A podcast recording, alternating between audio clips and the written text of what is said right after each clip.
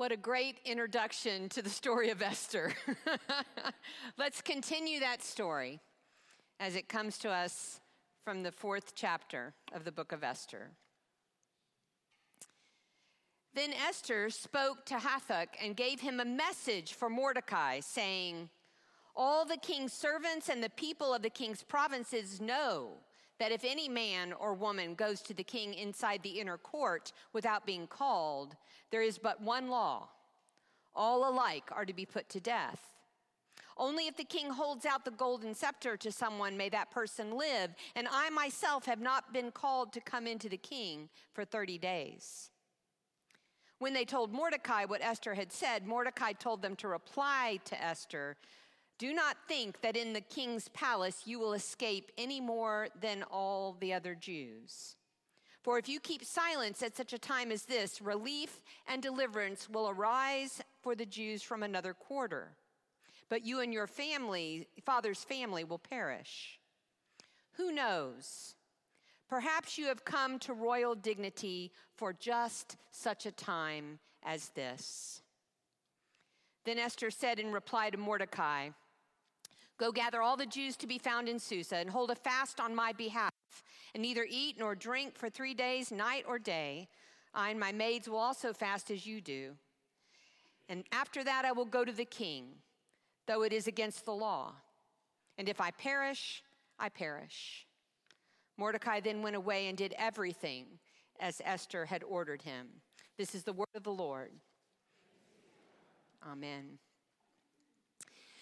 When my children were young, we had a lovable yellow lab who we called Bumper. And there was a reason why he was called Bumper. Uh, Bumper was strong-willed. He was non-compliant. And frankly, he was pretty dumb, which is not a great combination in an eighty-pound dog, really. But we loved him, and he loved us, and we learned to deal with his idiosyncrasies. Idiosyncrasies like his fear. You see, Bumper was afraid of lots of things. He was afraid of wind. He was afraid of rain. He was afraid of cats. He was afraid of anyone wearing a hat. And he was afraid of the dark. This big, strong animal wouldn't go into a room until you turned the light on for him. And he certainly wouldn't go into the backyard at night without the floodlights blazing. Now, this may not sound like a big deal, except we lived in a part of North Carolina where we had power outages on a regular basis. So I can still remember this dog sitting by the door to the backyard. He was needing to go out, but he was afraid of the dark. He would look at us with our lanterns and our candles. He would give us pathetic little glances. He would whine, but he wouldn't step out into the dark. The darkness was more than he could handle, and his fear was just too great. The darkness was more than he could handle, and his fear was just too great. Does this sound at all familiar to any of you? It may be a silly story about a foolish dog, but haven't you experienced such a moment? Don't you know a family or a community facing such a moment with darkness growing strong and fear taking over? And what is a person of faith to do when faced with very real, very serious danger or despair, with darkness closing in? Well, Esther certainly knew such a moment, didn't she? It's recorded for us in the third and fourth chapter of the book of Esther. An evil, powerful man tricked the Persian king into beginning a plot against the Jewish people. It's a dark and dangerous time, and the Jewish Queen Esther is faced with a choice. Should she risk death to approach the king and plead for her people, or should she wait for death with the rest of her people? Talking about a dark moment, death or death. It seems like a moment when darkness reigns, doesn't it? It seems like a moment when fear, real logical fear, should take over. What is a person of faith to do? Well, the disciple Peter knew such moments as well. You heard it read in Matthew's gospel just a few minutes ago about a one dark night when Peter was in a boat with the other disciples.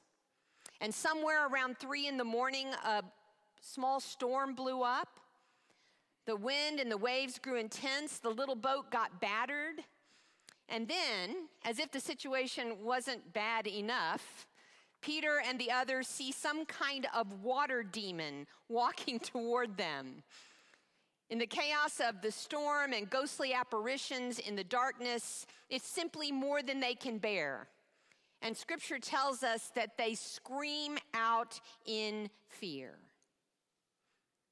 So that question, it still hangs in the air. What is a person of faith to do when faced with very real, very serious danger or despair, when darkness closes in? How do we keep fear from taking over? When illness stalks, when grief overwhelms, when injustice strengthens, when relationships shatter, what is a person of faith to do? Well, friends, listen to me. Our faith doesn't keep darkness, distress, or even evil from entering our lives and our world. But our faith can and does illumine such darkness. Faith guides us in such darkness. Faith gives us energy and hope in such darkness. I think the psalmist says it best in Psalm twenty-seven that you heard sung so beautifully a few minutes ago. The psalmist says, "The Lord is my light and my salvation. In any darkness, whom shall I fear? The Lord is the stronghold of my life. Of whom shall I be afraid? If evildoers assail me, if an army encamps against me, my heart won't fear. Though war rises up against me, yet I will be confident." What is a person of faith to do? When darkness closes in and fear grips, look for the light, the psalmist says. Look for the light. The psalmist knew about darkness, you see. The psalmist knew that evil existed, knew that greedy politicians and bloodthirsty armies could destroy God's people, and sometimes did. But the psalmist also knew that God lights up the world with justice and love. That God knows we need light for our darkness. The psalmist knows that God's people have always turned to the God of salvation for that light. Look for the light, because by the grace of God, it's always there. Yes, even for my silly old dog Bumper, when the power would go out, he would get a lighted escort into the backyard. And Esther, in her dangerous and deadly situation, she finds a way forward, a light, a light lifted by her mentor Mordecai, Mordecai who suggests that there's a purpose for her circumstance and that she must step into that purpose. And Peter, amid the storm and haunting of that dark night, hears a familiar voice that lights his very soul, saying, "Take heart, it is I. Do not be afraid." Looking for the light, following the light makes all the difference. And because God knows the darkness of this world and God knows our need for light, God sent his son, Jesus, Jesus who tells us in the Gospel of John chapter eight, "I am the light of the world. Whoever follows me will never walk in darkness, but will have the light of life." Jesus lights the way, my friends. Jesus stands ready to light the way in every darkness. Jesus stands ready to fight our fear, to help us act despite our fear. You see, fear, not the darkness, but fear remains our formidable enemy. It's fear that opposes our growth and recovery. It's fear that destroys relationships. It's fear that cripples our efforts to make a difference. It's fear that keeps us from becoming the people God intends us to become. And believe me, it's fear that holds back the church far more than a lack of money or members or influence. I know this to be true because I've witnessed the destructive power of fear, and you have too. Maybe even more importantly, fear is what allows the darkness of our world to take over. Why? Because fear blinds us. It takes our attention from what matters. It takes our eyes off the light. Remember, not one of a boatload of disciples could recognize Jesus coming to them in the darkness of that stormy night. Their terror, their fear kept them from seeing their salvation. And yes, Peter walks on water until fear turns his attention from Jesus and back to the wind and the waves. And we work the same way. Fear brings out the very worst in us. It dries up our compassion. It keeps us from clear, steady decisions. Fear blinds us in dangerous ways. That's why we need light. The light of faith. Just a little such light can counter our fear. Even a bit of trust in God clears our eyes and hearts. Just a little grace enables us to step back from wrong decisions and hatred and hopelessness. And just a little light can open our eyes to signs of God's love, even when we are in the middle of darkness. The light of God, the light of the world, the light of faith, it is the only antidote for fear. Amid wind and waves and threats of water demons, the voice of Christ, the voice of love, the light of the world, slayed the enemy of fear. Jesus' love for Peter and the rest, their love for him, that's what saved the day. That's what shone the light into that fearful situation. Whoever follows me will not walk in darkness, Jesus said, but will have the light of life. So what is a person of faith to do when darkness closes in and fear begins to take hold? Look for the light. Look for that light. First, look for that light in Scripture, because from beginning to end, Scripture shines a light on the character of God and God's intentions, God's loving intentions toward us. Scripture reminds us again and again who God is. It illumines the darkness of our lives and worlds. It shines a light on God's mercy and love. The psalmist writes, "Thy word, O God, it's a lamp to my feet. It's a light to my path." So look for that light that can push away the darkness in Scripture. Secondly, look for that light in one another.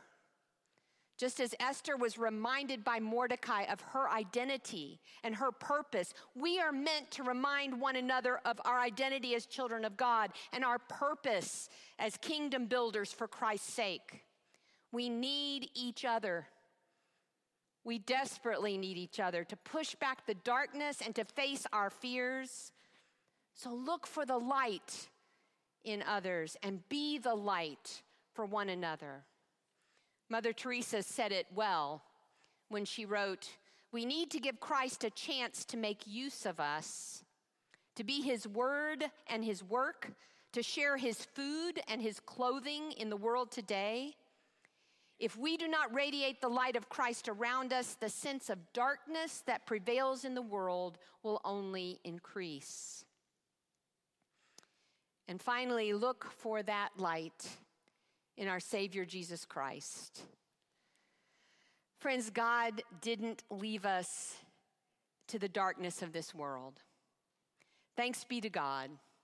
That's the good news of the gospel, that God instead shines light into our world through Jesus.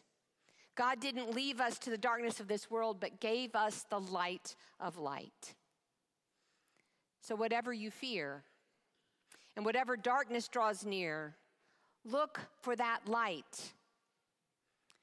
The light that calls us to rise and shine, the light that makes our true home, the light that speaks words to us, that fills our soul with words like, take heart, do not fear, I am your light, and no darkness, no fear is strong enough to overcome that. Hallelujah. Amen. Will you pray with me? God, we come before you this day, knowing that there is darkness in our world and in our lives, knowing that there is much to fear. But we also come to you, O one who loves us, knowing that in you there is light enough for each of us. Speak to us now and bring us again enough light that we may find our way. In the name of Jesus, the light of the world, we pray.